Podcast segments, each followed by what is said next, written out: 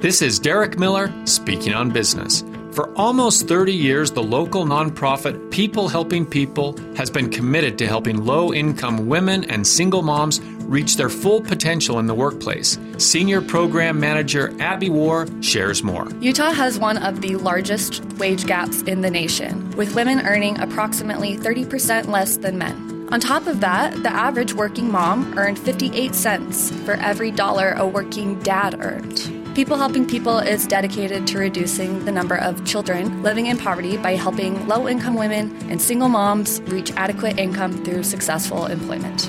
People Helping People supports the long term employment success of our clients by teaching from the employer's perspective and providing positive role models, mentors, and examples of success.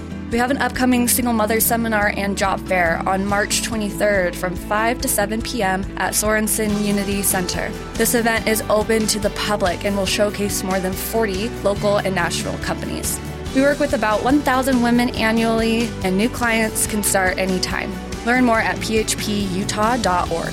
People Helping People believes that the only permanent route out of poverty is an adequate income. That's a good job with a good company.